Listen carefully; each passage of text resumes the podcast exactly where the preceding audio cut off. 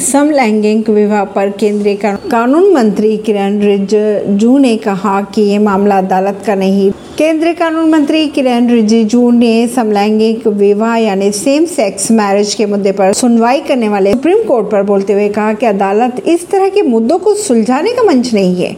किरण रिजिजू ने ये टिप्पणी तब की जब बुधवार को केंद्रीय सरकार ने सुप्रीम कोर्ट से आग्रह करते हुए कहा था कि ये मुद्दा संसद पर छोड़ दिया जाए। किरण रिजिजू ने रिपब्लिक समिट में बोलते हुए कहा, अगर पाँच बुद्धिमान लोग तय करते हैं तो उनके अनुसार सही है। तो उनके खिलाफ किसी भी तरह की टिप्पणी नहीं कर सकते। हालाँकि अगर लोग ऐसा नहीं चाहते तो किसी को लोगों पर थोप नहीं सकते। किरण रिजिजू ने ये भी कहा कि सुप्रीम कोर्ट के पास शक्ति है। ऐसी ही खबरों को जानने के लिए जुड़े रहिए जनता सरिश्ता पॉडकास्ट से।